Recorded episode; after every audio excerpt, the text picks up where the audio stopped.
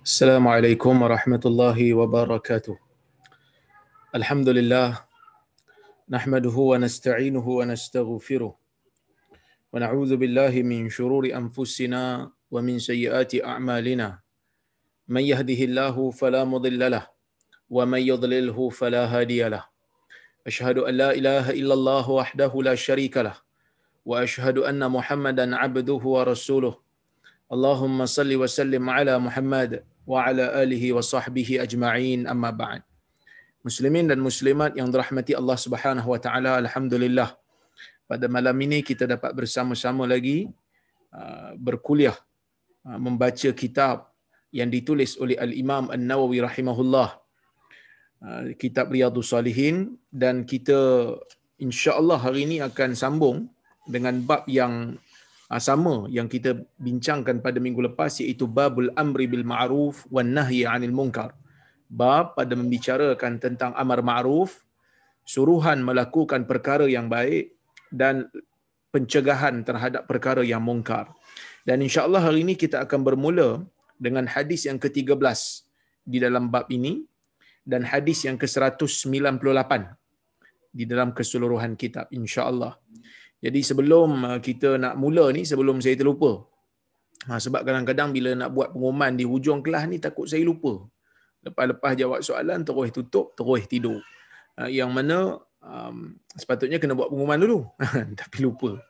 Jadi saya nak buat pengumuman dulu ha, bagi sesiapa yang berminat untuk bersama-sama dengan saya pada hari Kamis ni.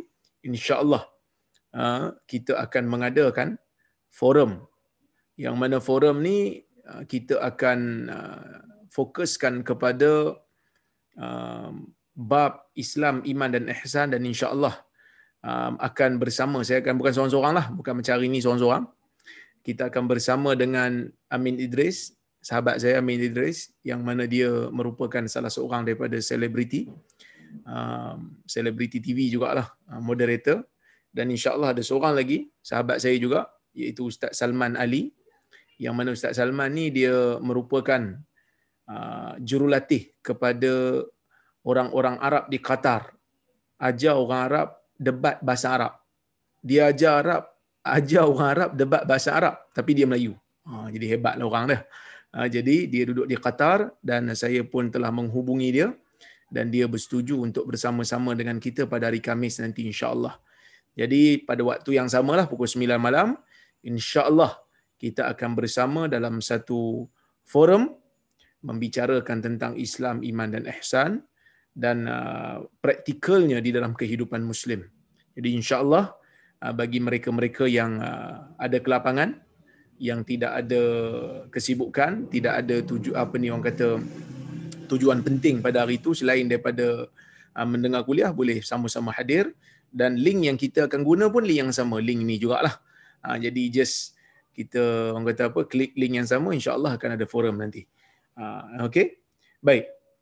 Itu uh, berdasarkan ataupun pengumuman sebelum saya nak mulakan kelas lah. Uh, bagi tahu pada kawan-kawan yang lain juga supaya sama-sama kita meramaikan forum ni. Uh, bagi kelainan sikit lah. Uh, dah setahun dah dengar saya seorang je bercakap. Jadi kita buat forum. Uh, mudah-mudahan ada kelainan sikit lah. Baik. Kita masuk kepada hadis yang ke-13. Ha, kita masuk kepada hadis yang ke-13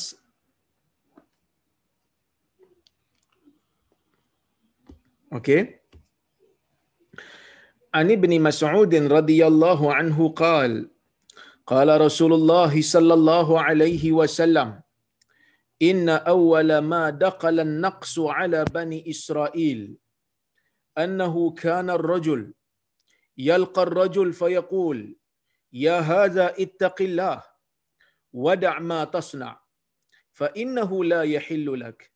ثم يلقاه من الغد وهو على حاله فلا يمنعه ذلك أن يكون أكيله وشريبه وقعيده. فلما فعلوا ذلك ضرب الله قلوب بعضهم ببعض.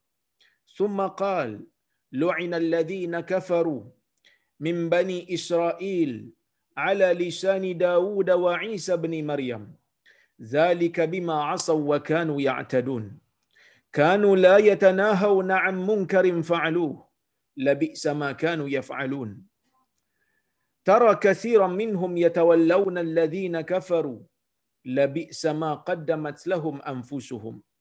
إلى قوله فاسقون. ثم قال كلا والله لتأمرن بالمعروف. ولتنهون عن المنكر ولتأخذن ولتأخذن على يد الظالم ولتأترنه على الحق أطرا ولتقصرنه على الحق قصرا أو ليضربن الله بقلوب بعضكم على بعض ثم ليلعنكم كما لعنهم. رواه أبو داود والترمذي وقال حديث حسن. هذا لفظ أبي داود. ولفظ الترمذي. قال رسول الله صلى الله عليه وسلم لما وقعت بنو إسرائيل في المعاصي نهتهم أم علماؤهم فلم ينتهوا فجالسوهم في مجالسهم ووكلوهم وشاربوهم فضرب الله قلوب بعضهم ببعض. Wala'anahum ala lisani Dawud wa Isa bin Maryam. Zalika bima asaw wa kanu ya'tadun. Fajalasa Rasulullah sallallahu alaihi wa sallam. Wa kana muttaki'an faqal. La walladhi nafsi biyadih. Hatta ta'tiruhum ala alhaqi atra. Inilah hadis yang ke-13. Yang dibawakan oleh al-imam An-Nawawi rahimahullah di dalam kitab dia iaitu kitab Riyadhus Salihin. Jadi kalau kita tengok kat sini Imam Nawawi bawakan dua riwayat riwayat yang sama tetapi dia bawa riwayat yang mana riwayat ni ada sedikit perbezaan. Ha, sedikit perbezaan lafaz di antara riwayat Al-Imam Abu Dawud dan juga Al-Imam At-Tirmizi ha, rahimahullah rahimahumallahu taala. Baik. Maksudnya hadis yang ke-13. Ha, ini hadis yang ke-13 ya. Daripada Ibni Mas'ud radhiyallahu anhu. Ya tuan.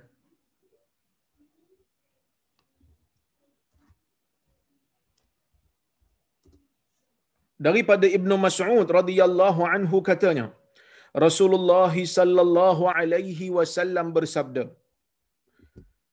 Sesungguhnya perkara yang pertama yang menjadikan yang menjadikan kekurangan ke atas Bani Israel. Maksudnya kekurangan ni dari sudut kekurangan di dalam pegangan agama. Uh, Nabi sallallahu alaihi wasallam bagi tahu sesungguhnya perkara pertama yang menyebabkan ha, perkara pertama yang menyebabkan kekurangan pegangan agama terhadap Bani Israel ialah sesungguhnya apabila seseorang lelaki bertemu dengan seorang lelaki yang lain. Kemudian dia berkata, Ya haza ittaqillah. Wahai orang ini, bertakwalah kamu kepada Allah. Ya? Bertakwalah kamu kepada Allah. Makna katanya orang ni, dia jenis orang yang ada ilmu. Orang yang ada kemampuan untuk membezakan mana satu yang Allah Ta'ala suka, mana satu yang Allah Ta'ala benci. Mana satu yang kita panggil sebagai ma'ruf, mana satu yang kita panggil sebagai mungkar. Dia tahu.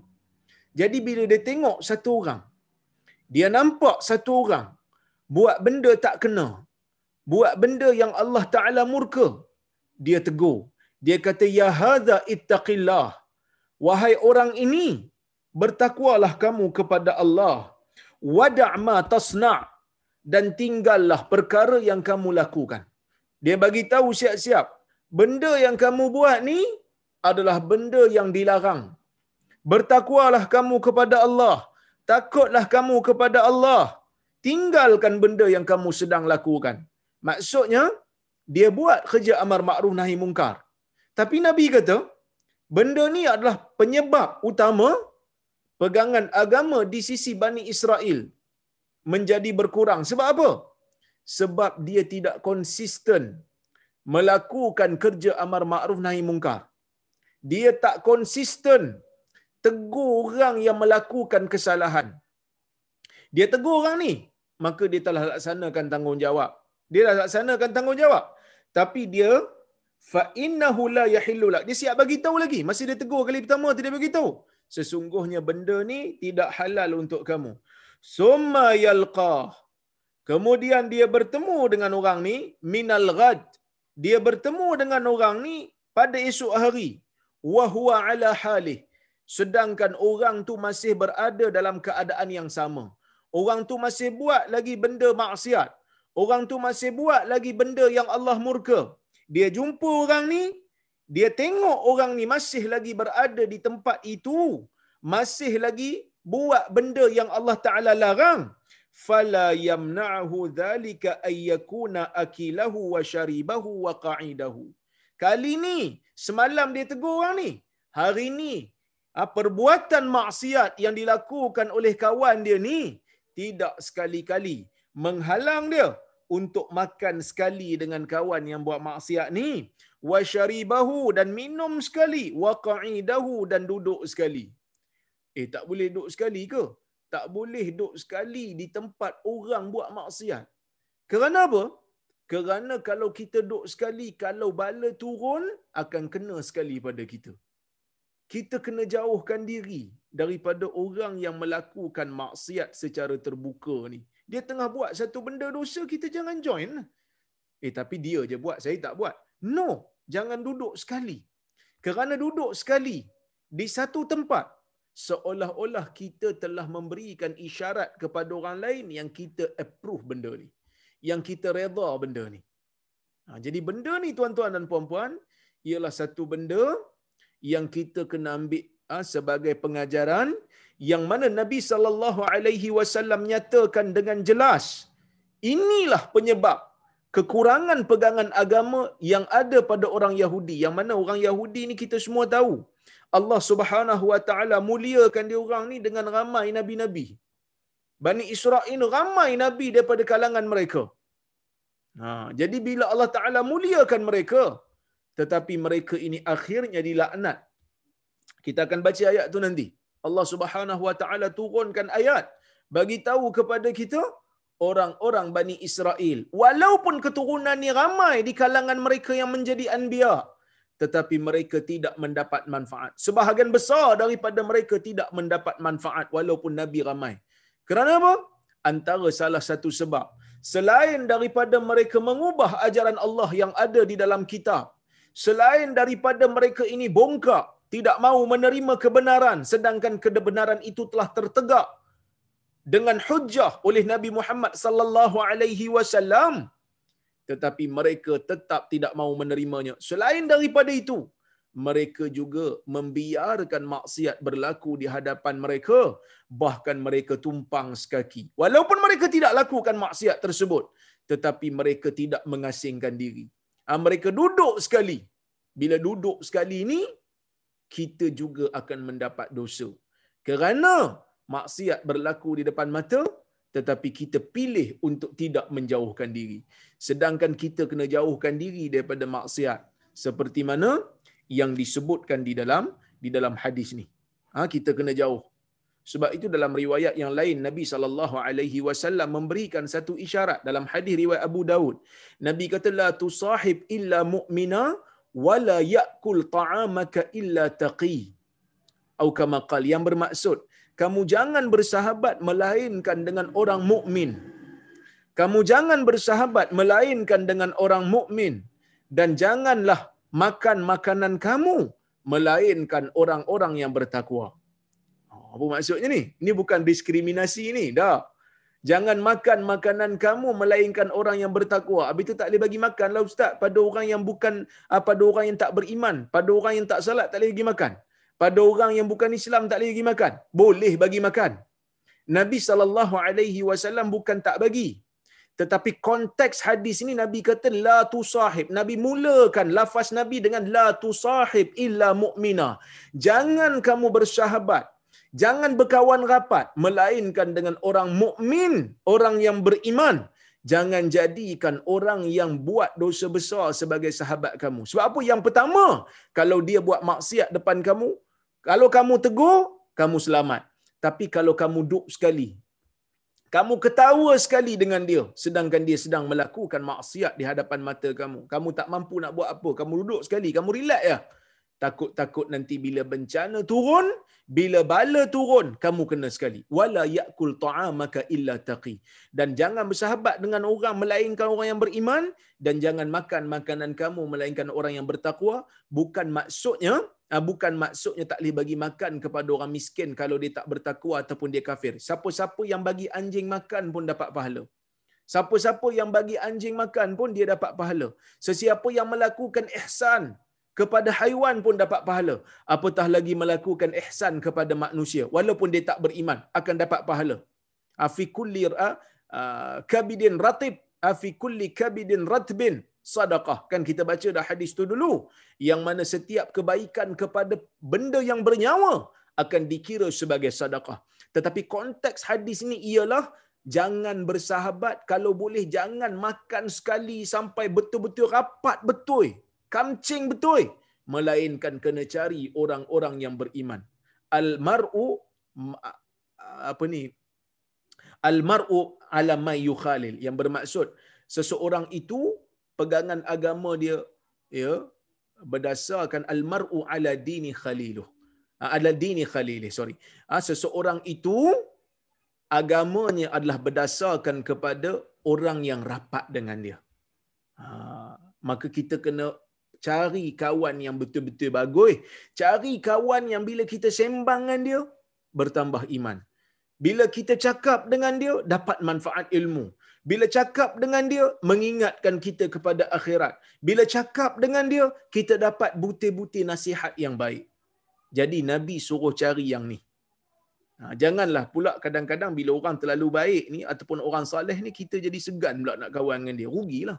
Kita kena kawan dengan dia kalau orang saleh. Tak semesti ustaz. Kadang-kadang ustaz pun ada merapu juga, tak saleh juga ada juga kan. Ha, ada juga ustaz yang jenis merapu pun ada juga. Kita Nabi cari orang saleh. Tak semesti ustaz. Kadang-kadang engineer. Jenis jaga salat. Ha, jenis salat malam. Jenis percakapan baik. Bila kita cakap, dia selalu nasihat. Ini juga merupakan orang yang Nabi saw galakkan kita untuk berkawan dengan dia. Ha, supaya yang pertama dia tak buat maksiat depan kita. Bukan nak kata dia maksum tak tapi kalau dia terbuat maksiat pun kalau boleh dia sembunyikan daripada kita kita tak perlu tahu. Dan kita tak perlu menanggung apa-apa ah, dosa daripada ah, maksiat yang dia buat yang kita ni macam redha pula bila duduk dengan dia. Tu pertama kita selamat. Yang kedua kita akan terkesan dengan akhlak dia.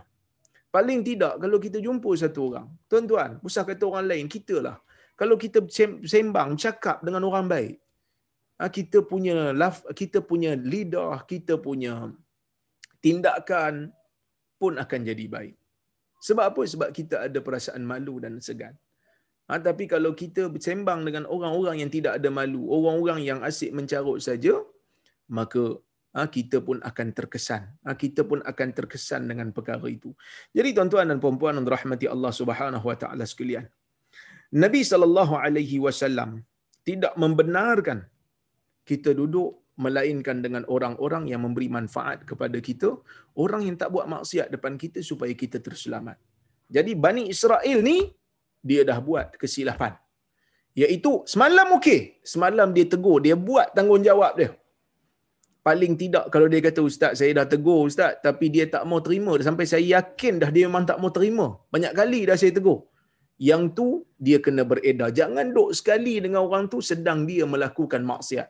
Jangan duduk sekali dengan orang yang sedang melakukan maksiat. Kita jumpa dah dulu hadis daripada Aisyah radhiyallahu anha bagi siapa yang ingat hadis yang awal-awal kita baca dulu yang mana Aisyah kata Nabi sallallahu alaihi wasallam bersabda yaghzu jayshunil ka'bata fa idza kanu bi bayda'a minal ard yukhsafu bi awwalihim wa akhirihim akan ada satu rombongan tentera yang akan pergi menyerang Kaabah. Kemudian apabila mereka sampai di satu kawasan yang bernama Baida, Allah Ta'ala akan tenggelamkan daripada awal di kalangan mereka sampai yang akhir. Semua kepakat tenggelam dalam bumi belaka. Jadi, sedangkan dalam tu bukan semua orang nak pergi runtuhkan Kaabah. Pergi runtuhkan Kaabah ni berdosa lah sebab dia syiar agama. Runtuhkan Kaabah kerana permusuhan. Berdosa lah. Tapi ada orang dalam tu yang bukan pergi nak runtuhkan Kaabah tapi duduk sekali. Bila duduk sekali bila Allah Taala turunkan bala kena kat dia sekali ya. Baik, falamma fa'alu dhalik. Daraballahu quluba ba'dihim bi ba'd. Dan apabila mereka melakukan perkara tersebut, nah bila mana ha, mereka melakukan perkara tersebut, maka Allah Subhanahu wa taala ha, memukul jiwa mereka iaitu menggelapkan jiwa mereka. Allah Subhanahu Wa Taala tutupkan jiwa mereka sampai mereka ni tak ada cahaya hidayah yang dapat menerangi jiwa mereka. Sumakal kemudian Nabi membacakan ha, firman Allah, "Lu'ina alladhina kafaru min bani Israel." Telah dilaknat orang-orang kafir daripada kalangan Bani Israel ala lisani Daud wa Isa bin Maryam di atas lidah Nabi Daud dan di atas lidah Isa anak Maryam. Allah Taala turunkan ah, berita turunkan wahyu bagi tahu kepada Nabi Daud dan Nabi Isa bahawasanya orang-orang di kalangan Bani Israel yang tidak mau beriman dengan nabi mereka, yang membiarkan maksiat berleluasa di tempat mereka, Allah Taala laknat mereka. Kerana mereka tidak mengerjakan apa yang Allah Subhanahu wa taala suruh. Zalika bima zalika bima asaw wa kanu ya'tadun kata Allah. Sebab apa? Sebab mereka ini melakukan maksiat wa kanu ya'tadun dan mereka ini melampaui batas. Dilaknat ni, laknat ni apa maksud? Laknat ni ialah at-tardu minar rahmah. Ha, iaitu jauh dicampak daripada rahmat Allah. Tak dapat rahmat Allah ke atas mereka kanu la yatanahawna an munkarin fa'alu dan mereka juga tidak melakukan kerja uh, kerja nahi mungkar yang dilakukan oleh mereka labi sama kanu yaf'alun itulah seburuk-buruk uh, itulah seburuk-buruk perkara yang mereka lakukan Ha, itulah seburuk-buruk perkara yang mereka lakukan. Jadi Allah Ta'ala murka kepada mereka. Allah Ta'ala laknat kepada mereka. Sebab apa? Sebab mereka ini kufur. Sebab mereka ini melakukan maksiat dan melakukan kemelampauan dan mereka juga tidak mengerjakan nahi mungkar yang dilakukan sesama mereka. Dan kamu melihat mereka, melihat ramai di kalangan mereka, yatawallawna alladhina kafaru. Mereka berkasih sayang dengan orang-orang yang kafir. Labi sama qaddamat lahum anfusuhum. Itulah perkara yang terburuk yang jiwa mereka dahulukan daripada amal saleh. An sakhitallahu alaihim wa fil adzabihum khalidun Allah Subhanahu wa taala ah, sangat murka kepada kepada mereka. Wa fil adzabihum khalidun dan mereka ini akan kekal di dalam neraka jahanam ha, di dalam azab. Ya walau kanu yu'minuna billahi wan nabi wama unzila ilaihi mattakhaduhum awliya. Kalaulah mereka ini beriman kepada Allah beriman kepada nabi dan beriman kepada kitab yang diturunkan kepada mereka sekali-kali mereka tidak akan mengambil orang-orang kafir sebagai aulia sebagai pembantu sebagai kekasih walakinna kathiran minhum fasiqun kata Allah tetapi ramai di kalangan mereka itu adalah golongan-golongan yang fasik golongan-golongan yang banyak melakukan ah, kemelampauan ah, banyak melakukan penderhakaan kepada Allah Subhanahu wa taala. Summa qal, kemudian Nabi kata, kalla. Nabi kata kalla. Beringatlah Nabi kata, wallahi demi Allah la ta'murunna bil ma'ruf.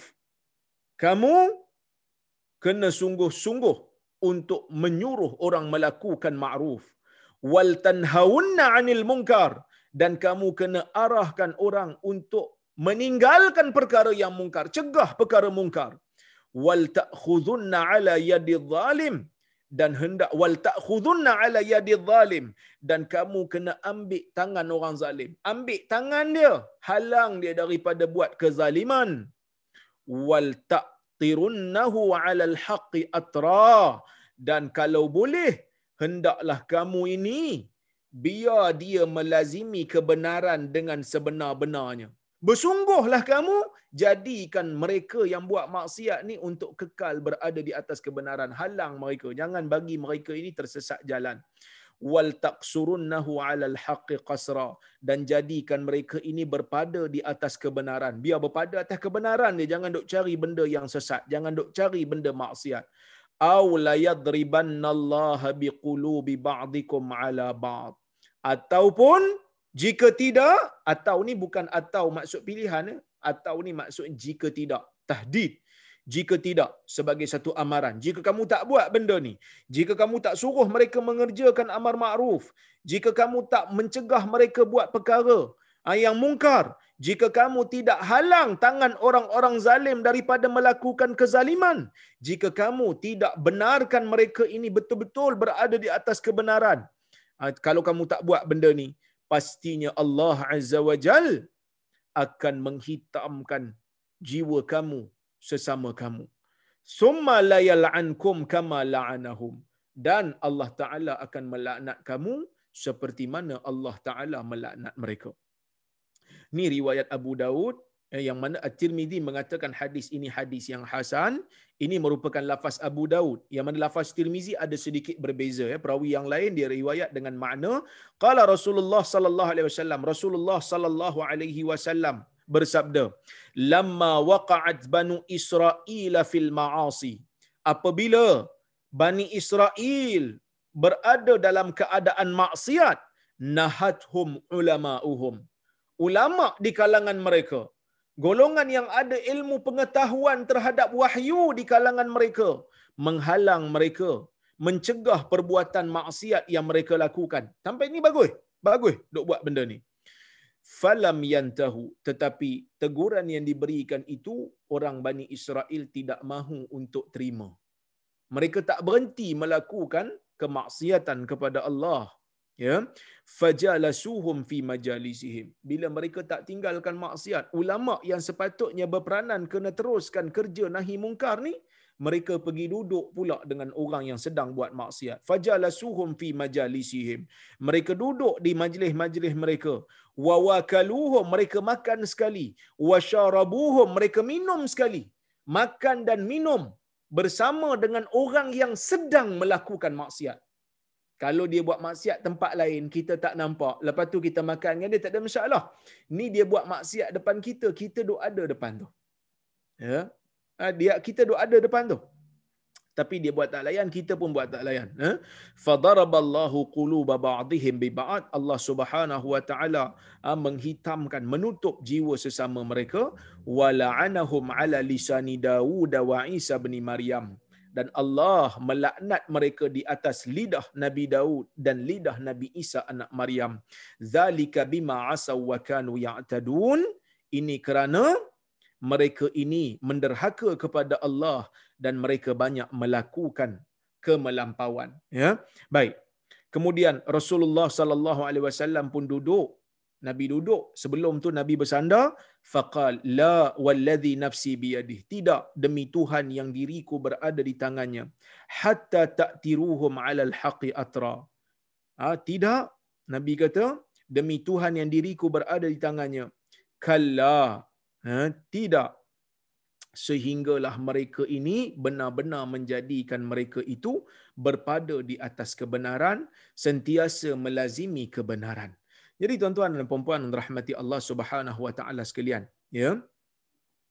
Nabi sallallahu alaihi wasallam memberikan kita satu satu peringatan tentang apa yang telah berlaku kepada Bani Israel. Yang mana Bani Israel ni Allah Taala seperti mana yang saya sebut tadi ya. Ha, yang mana saya sebut tadi Bani Israel ni Allah Subhanahu Wa Taala muliakan mereka dengan ramai nabi. Tetapi itu tidak menjadikan mereka mulia selama-lamanya. Ha, tak sekali-kali menjadi mulia, sebaliknya mereka dilaknat oleh Allah Subhanahu wa taala disebabkan mereka tidak melakukan kerja nahi mungkar.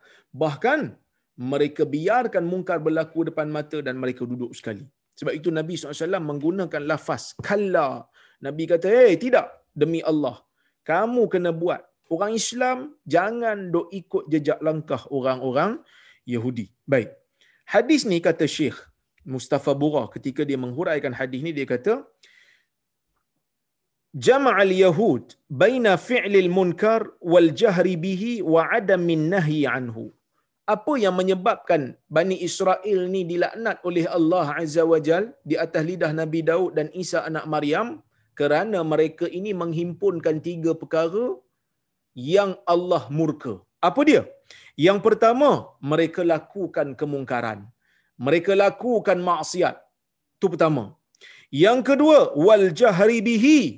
Mereka kita panggil apa? Mempamerkan maksiat yang mereka buat.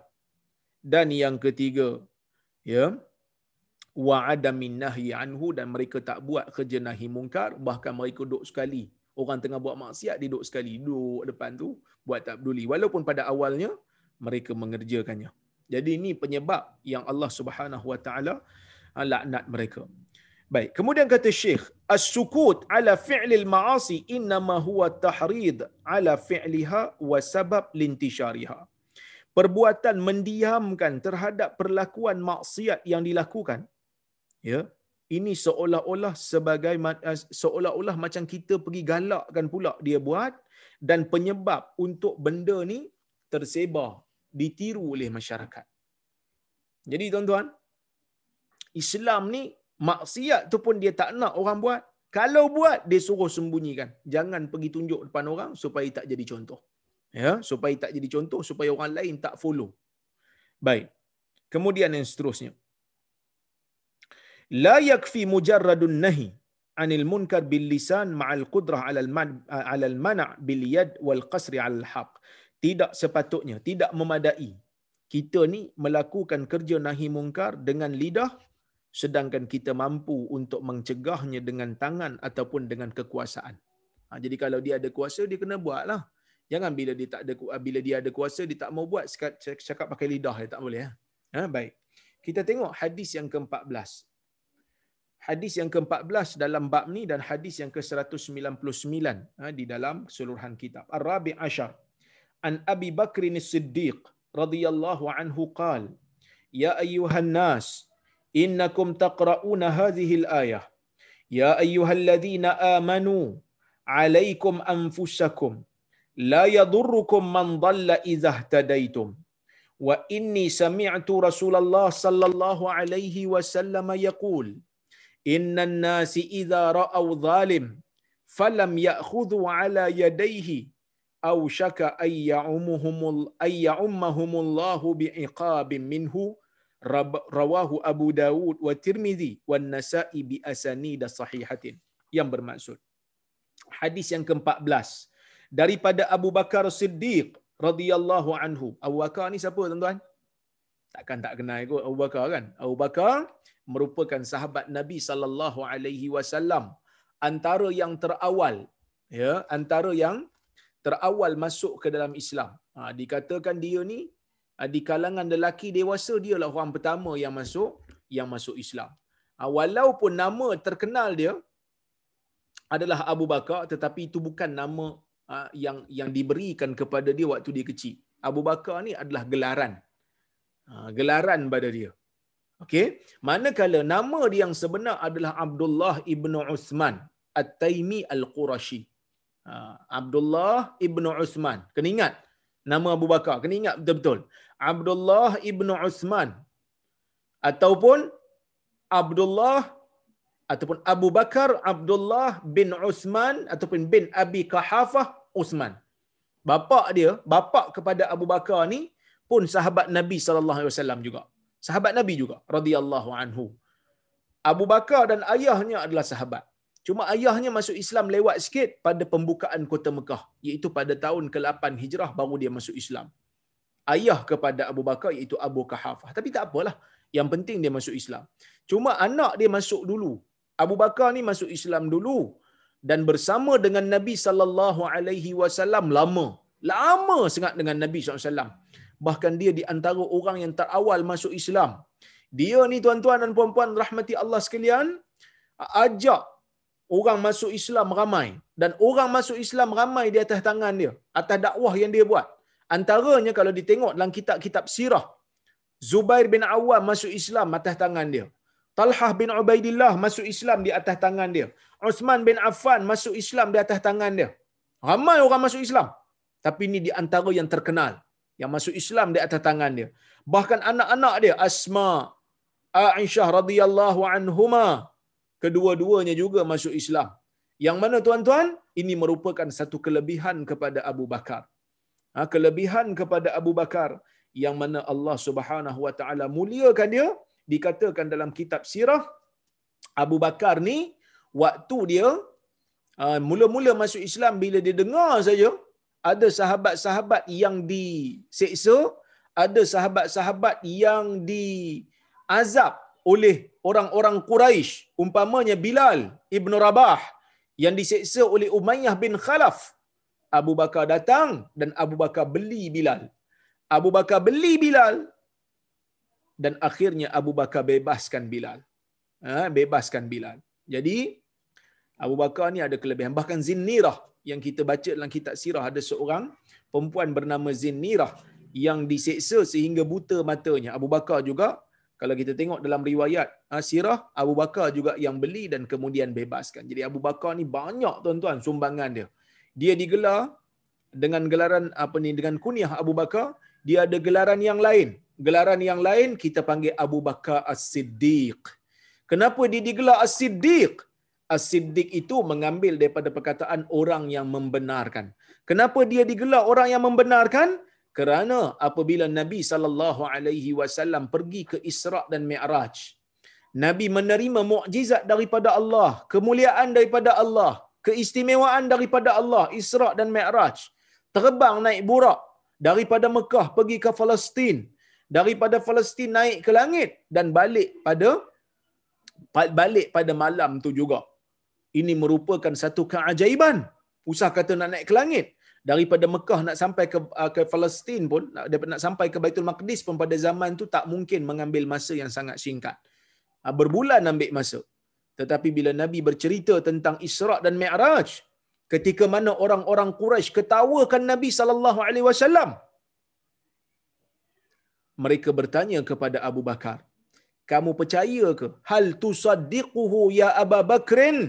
Adakah kamu percaya kepada dia wahai Abu Bakar? Apa kata Abu Bakar? Waktu orang lain tengah ketawa ni, ketawa sungguh sebab dia orang ingat Nabi wasallam buat cerita penglipu lara, buat cerita mitos. Mereka ambil pasir letak atas kepala. Lucu sangat cerita yang dicerita oleh Muhammad ni. Maka mereka bertanya pada Abu Bakar. Mungkin kerana dia orang tahu Abu Bakar rapat dengan Nabi hal anta tusaddiquhu eh engkau percaya ke dia tanya kata Abu Bakar innahu in kana qala dhalika faqad sadaq wa inni la usaddiquhu fi ab'ada min hadha. Kata Abu Bakar kalaulah Muhammad cakap macam tu maka aku percaya. Dia cakap betul lah tu aku percaya kat dia. Wa inni dan aku ni akan percaya pada dia. Aku akan membenarkan dia. Kalau dia cerita benda yang lebih ajaib daripada ni lagi. Kalau dia cerita benda yang lebih dahsyat daripada ni, aku percaya. Maka bermula daripada itu, dia digelar dengan gelaran As-Siddiq. Dia juga digelar dengan gelaran Al-Atiq. Al-Atiq. Ya? Atiq. Ain ta ya qaf. Atiq ni kerana ada satu riwayat dalam Sahih Ibn Hibban yang mana Nabi sallallahu alaihi wasallam mengatakan ha, dia ni atikum minan nar. Dia dibebaskan daripada neraka. Ha, dia dibebaskan daripada neraka, dia tak masuk neraka lah. Ha, bahkan dia ni orang yang pertama dalam senarai 10 sahabat yang dijamin syurga.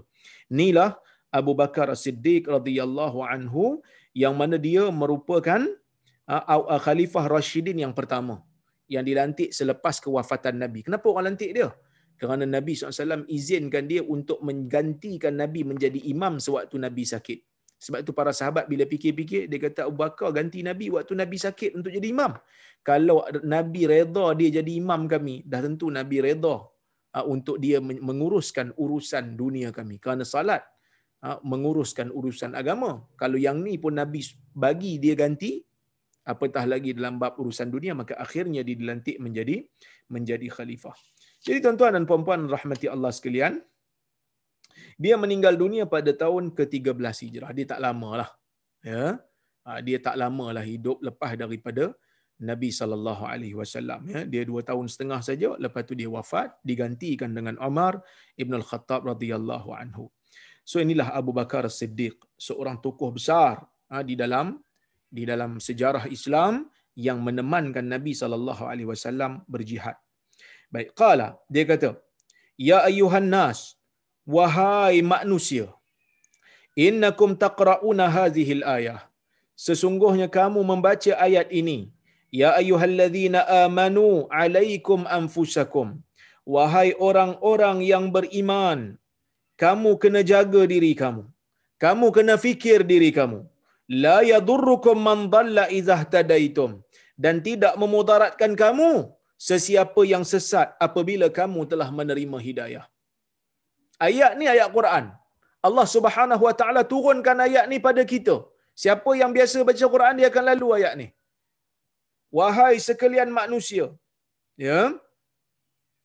Wahai orang-orang yang beriman ya. Wahai sekalian manusia yang beriman alaikum anfusakum. Kamu kena jaga diri kamu. La yadurrukum man dan orang-orang yang sesat sekali-kali tidak memudaratkan kamu izah tadaitum apabila kamu menerima hidayah. Bila kamu dah terima hidayah, orang lain punya pasal dia tak memudaratkan kamu. Abu Bakar kata, kamu baca ayat ni. Abu Bakar kata, wahai sekalian manusia, kamu membaca ayat ni. Wa inni sami'tu Rasulullah sallallahu alaihi wasallam yaqul. Sedangkan aku mendengar Rasulullah sallallahu alaihi wasallam bersabda, "Innan nas idza ra'au zalim." Manusia sesungguhnya manusia kata Nabi, apabila mereka melihat orang zalim falam ya'khudhu ala yadayh dan mereka tidak mengambil tangannya. Mereka tidak mencegah tangannya. Ha, mereka tak cegah. Dia tengok orang zalim dia tengok saja. Dia tak cegah dia tak pergi bantah. Ha, dia tak pergi kecam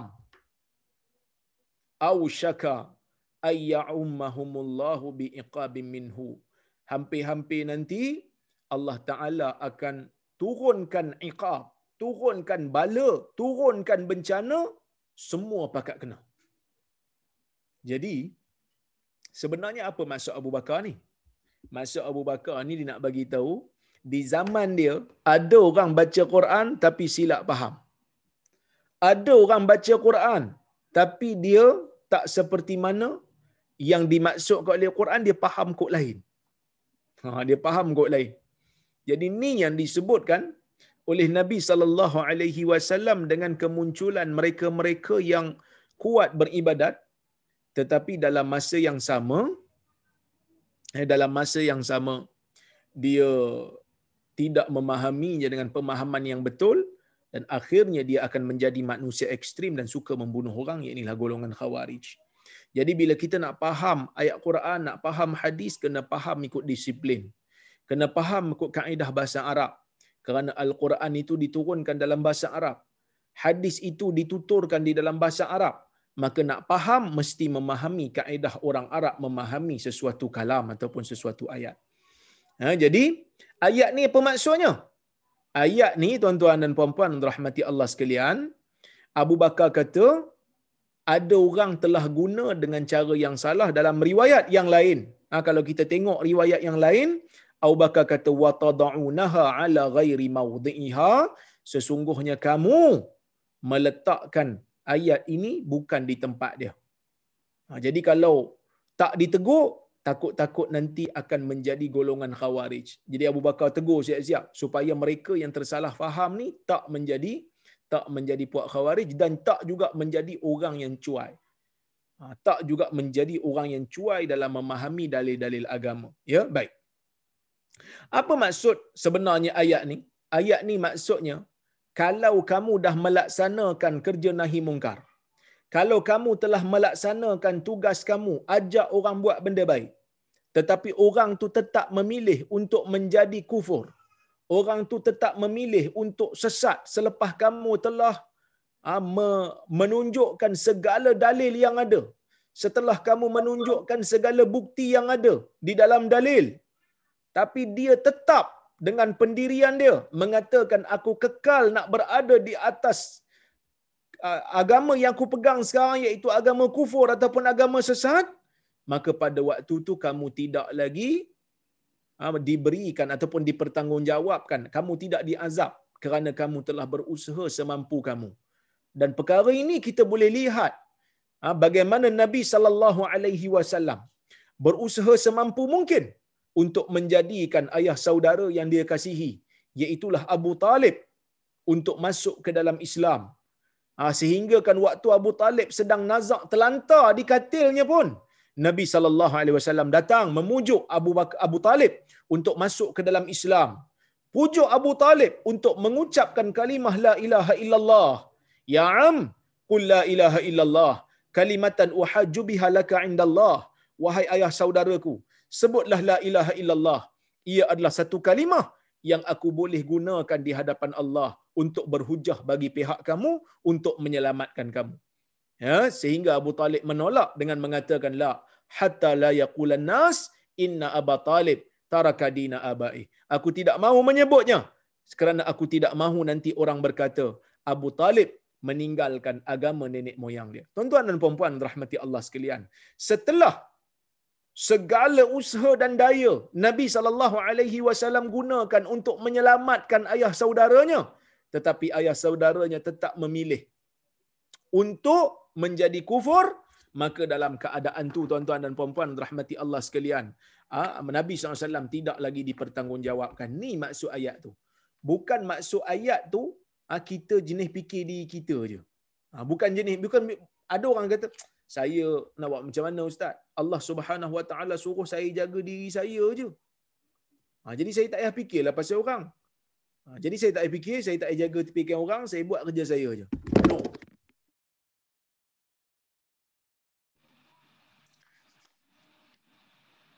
tu ha, saya tak payah fikir tuan-tuan dia kata. Ha, saya tak payah fikir ustaz Yang penting saya buat kerja saya, saya buat ibadat saya. Apa orang nak buat, apa orang nak buat apa ni nak uh, nak buat apa pun saya tak peduli dah. Dia kata. Ha, saya tak peduli dah. Yang penting saya fikir diri saya. Sebab Allah Allah Subhanahu Wa Taala yang suruh. Jadi tuan-tuan dan puan-puan rahmati Allah, ini merupakan satu pemahaman yang salah. Kita disuruh untuk mengerjakan amar ma'ruf dan nahi mungkar. Ajak orang buat benda baik, cegah orang buat benda mungkar. Tapi dengan segala daya yang ada. Ha, dengan segala daya yang ada, bila dia tak mau ikut juga, tak mau follow juga apa yang kita suruh, apa yang kita ajak, maka dalam keadaan tu barulah kita fikirkan diri kita kalau dia tetap fikir nak uh, tetap juga berada nak nak berada dalam kesesatan atau kekufuran maka kita tidak dipertanggungjawabkan lagi. Itu makna ayat ni ya.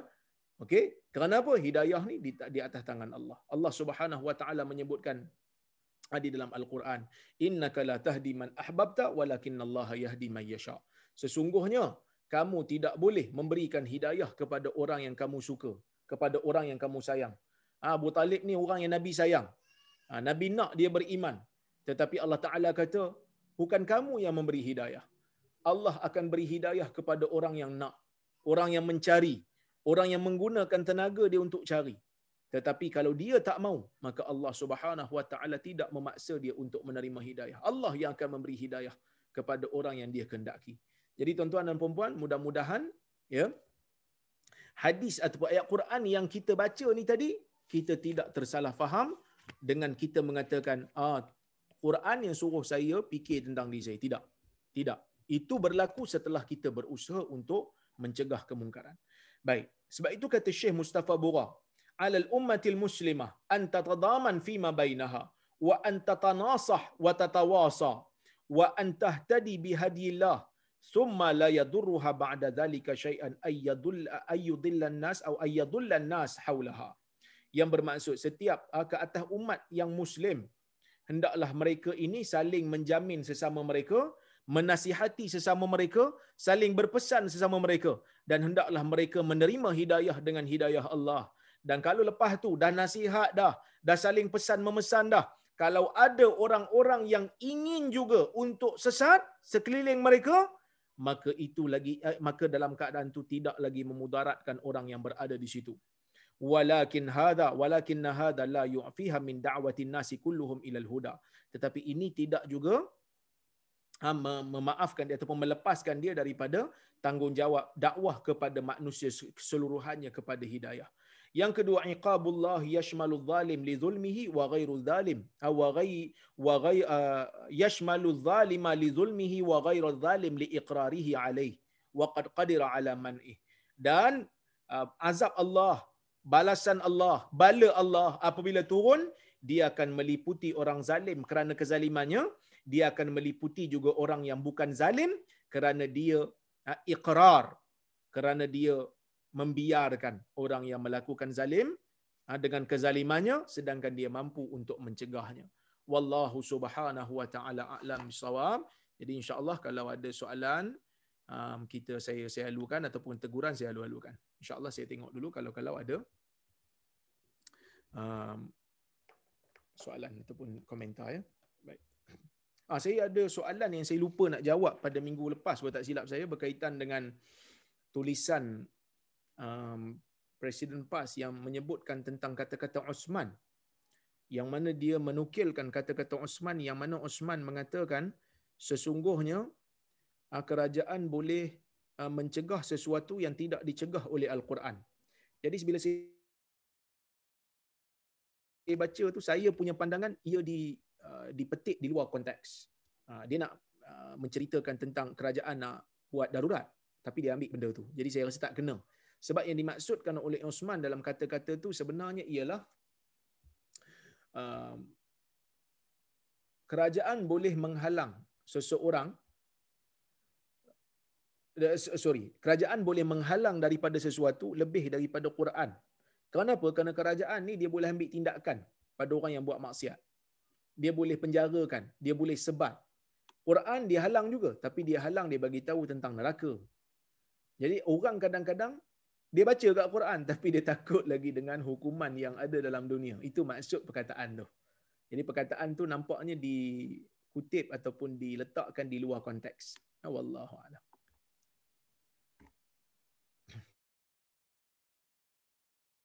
Salam Dr. Rora. Waalaikumsalam. Adakah seorang yang tidak salat dikira kafir dan jikalau ia mati ia tidak boleh dikebumikan di kebumian orang Islam pertamanya ulama berbeza pendapat bagi orang yang tidak salat secara sengaja kalau tinggal salat tak sengaja. Tidur ataupun terlupa yang ni memang tak kafir secara sepakat. Tetapi dia wajib qada manakala orang yang meninggalkan salat dengan sengaja.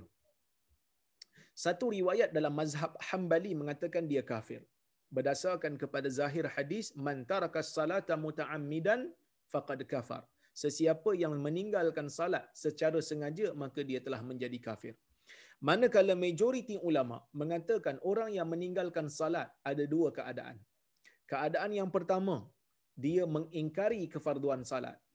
Orang kata, kamu tak salat fardu ke yuk? Dia kata, tak payahlah salat fardu bukannya wajib. Dia mengingkari kefarduan salat. Dia mengingkari kewajipan salat, maka dia kafir. Ha, kalau dia ni buat macam ni, setelah ditegakkan hujah, Sebelum kita nak kafirkan dia, kita tegakkan hujah dulu. Berhujah dengan dia. Tunjuk dalil-dalil.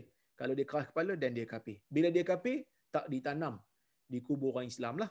Ha, tak ditanamlah di kubur orang Islam sebab dia dah kafir. Tapi kalau dia tinggalkan salat kerana dia malas, maka dia menjadi fasik. Apa dalil mereka? Dalil mereka ialah hadis. Hadis yang mana kita baca dulu seorang yang membunuh seratus nyawa. Tak buat baik apa pun dia mati dalam keadaan dia sempat taubat tapi tak sempat nak beramal soleh. Taubat sempat tapi amal soleh tak sempat buat. Di mana tempat dia? Di syurga. Ha, di syurga tempat dia. Jadi walaupun dia tak salat sebelum tu. Walaupun dia tak salat sebelum tu tapi tempatnya di syurga tuan-tuan. Menunjukkan orang yang tidak salat ha, secara sengaja selagi dia tak mengingkari maka hukumannya tidak kafir. Jadi saya cenderung kepada pendapat majoriti ulama dalam masalah ni wallahu a'lam. Baik.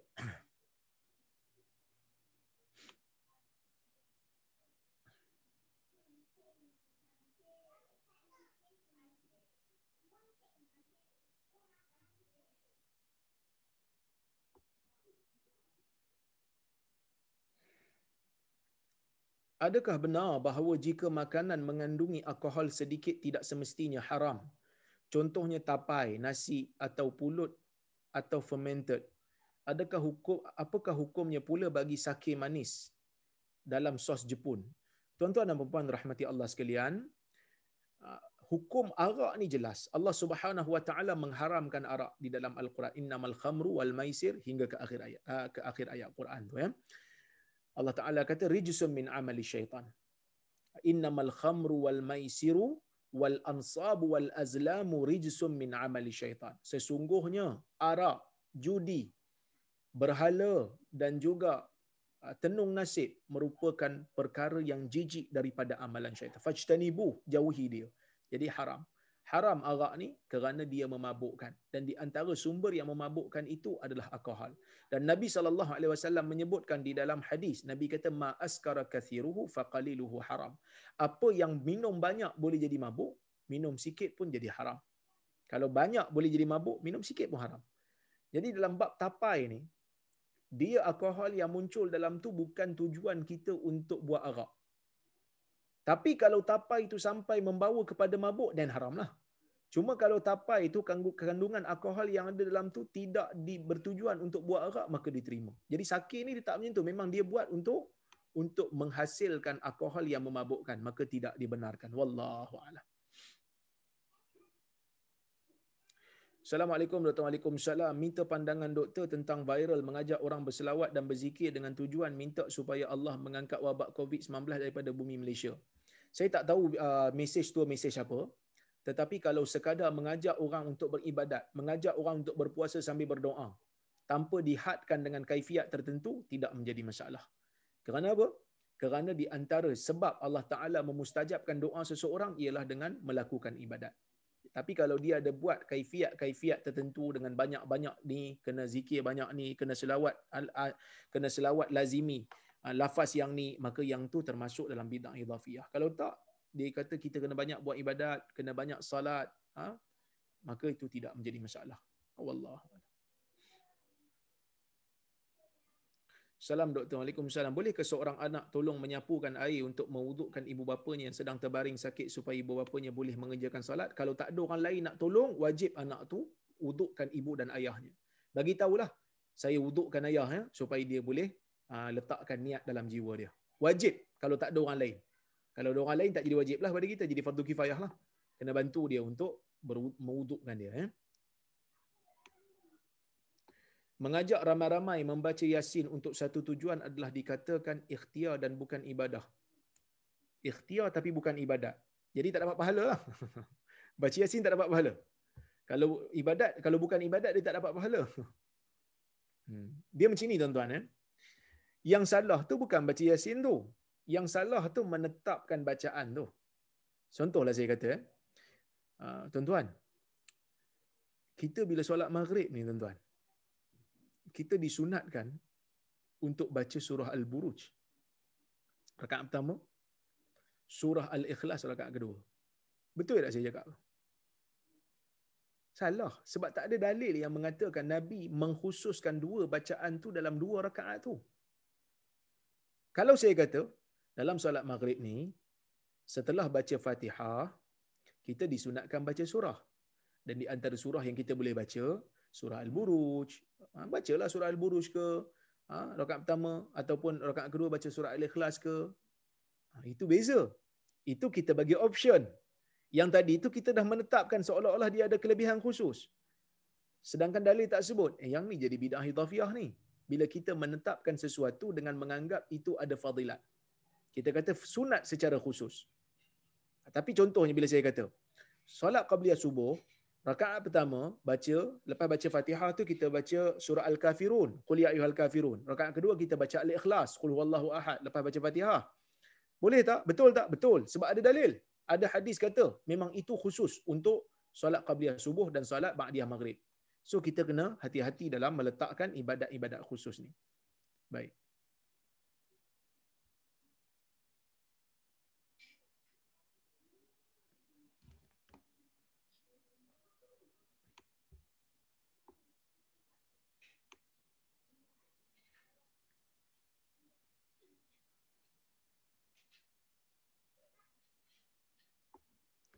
Assalamualaikum Dr. Waalaikumsalam. Pilihan raya dah banyak kali berlalu dan akan muncul lagi.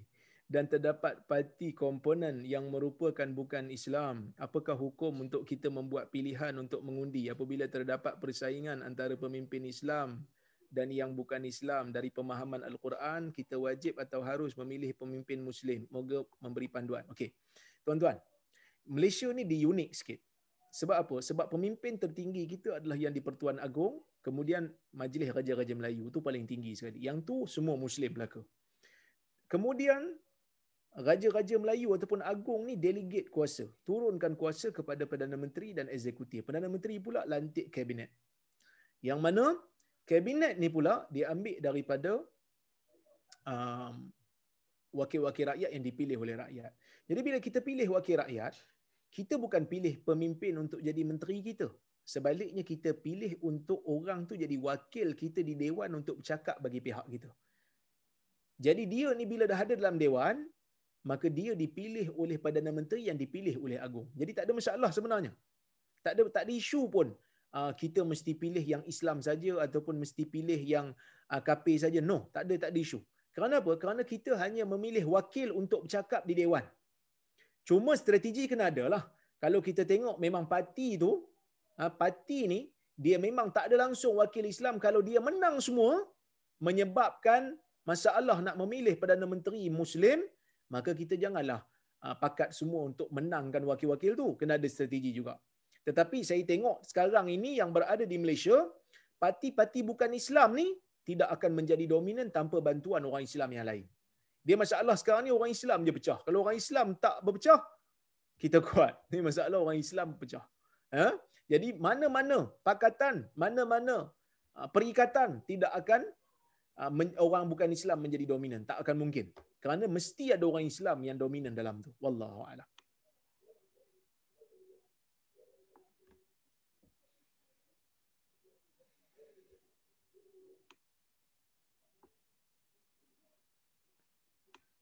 Assalamualaikum Dr. Waalaikumsalam. Macam mana nak menjelaskan umat apabila kita melakukan amar ma'ruf nahi mungkar mengikut manhaj al-sunnah? semampu kita tanpa melakukan aktiviti kekerasan atau fizikal yang sering dinilai sebagai khawarij oleh sebagian orang. Kita kalau kita tak ada kuasa, kita bukan orang politik, kita bukan pemimpin yang jaga uh, jabatan agama, kita jangan kasari orang kerana kita tak tak tak ada kuasa tu. Kalau kita buat maka kita akan boleh kena tangkap lah. So kita bagi tahu dengan dengan teguran yang baik lah. Ha, kita bagi tahu dengan teguran. Ha, tapi jangan kita mengajak orang lain untuk buat kekerasan dengan dia. Dan bagi tahu kat dia, ya, yang kau buat ni akan menyebabkan bala turun dan kalau bala bala turun ya kalau bala turun akan menyebabkan saya kena sekali okey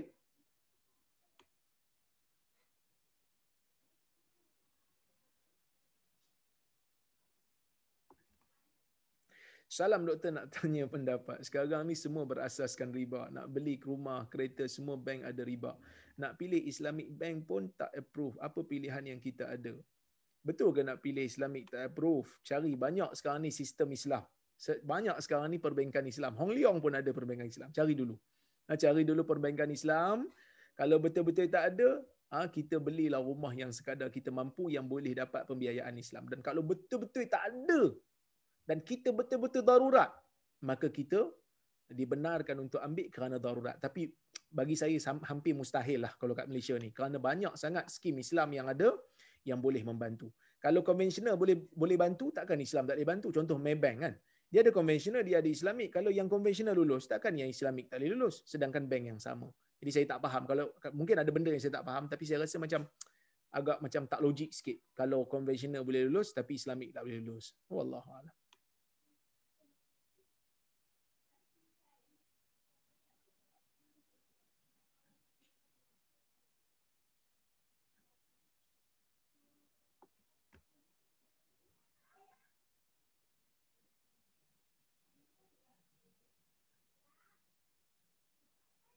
Banyak soalan ni.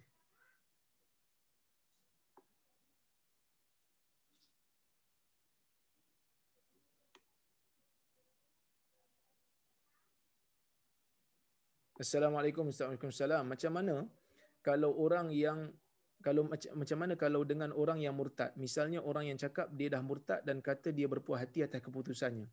Dalam konteks ini dia kata dia dah murtad 10 tahun dah dinasihati ramai orang termasuk isteri Islam dia, boleh tak saya menjauhi diri kalau kita memang betul-betul dah nasihat dia tak mau juga, kita kena minta tolong kepada orang yang alim, orang yang ada kemampuan untuk berhujah dengan dia. Kalau dia tetap tak berubah, maka kita boleh untuk menjauhi diri. Tapi uh, orang kata dakwah kepada dia jangan berhentilah. Cuma jangan terlalu baik sampai kita biarkan kita nampak dia buat maksiat pun kita biarkan. Jangan. Ya Allah.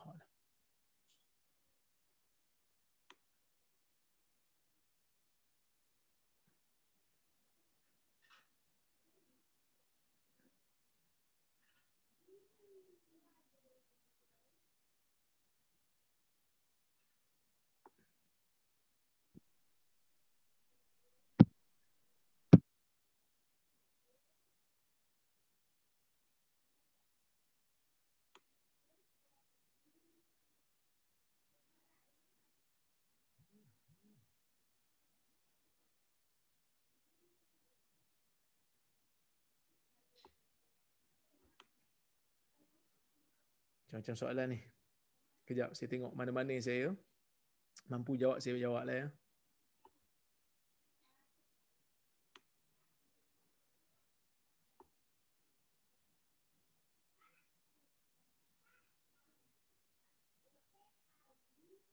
Assalamualaikum. Waalaikumsalam warahmatullahi wabarakatuh bila kita tunjukkan dalil dari Al-Quran, contohnya Allah melarang kita untuk ikut datuk nenek. Mereka kata itu untuk orang kafir bukan untuk kita yang Muslim. Bagaimana kita nak jelaskan kepada mereka?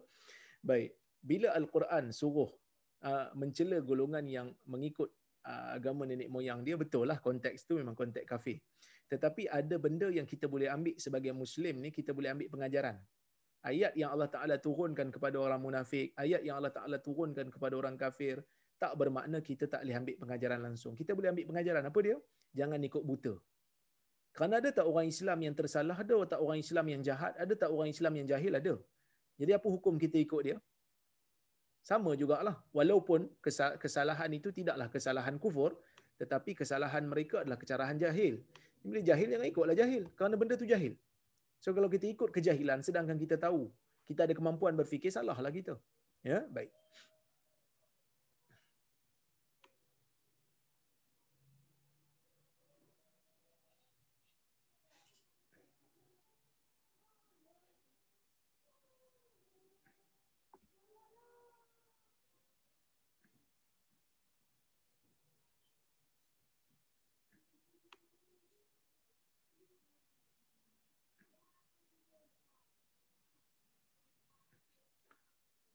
Okey, tuan-tuan, um, saya rasa cukup sekadar tu. InsyaAllah saya ingatkan balik pada semua yang ada uh, dalam kuliah kita hari ini, iaitu insyaAllah hari Khamis nanti kita akan buat forum. Saya insyaAllah akan bersama-sama dengan Ustaz Salman Ali dan juga saudara Amin Idris untuk kita berforum pada hari Khamis ini uh, pada waktu yang sama, pukul 9 malam. Dan link pun insyaAllah saya bercadang nak guna link yang sama supaya tuan-tuan tak payah tukar link yang lain. Sebab takut-takut nanti ada yang pening-pening, uh, tak dapat link lah ataupun tertukar link. Jadi um, insyaAllah kita akan gunakan link yang sama. Jadi saya, saya kira cukup sekadar tu. Saya minta maaf kalau terkasar bahasa tersilap kata. Uh, terima kasih kepada Haji Shah, terima kasih kepada Haji Hamid yang menganjurkan majlis pada malam ini. Aku lupa qawli hadha wa lakum. Assalamualaikum warahmatullahi wabarakatuh. Waalaikumsalam.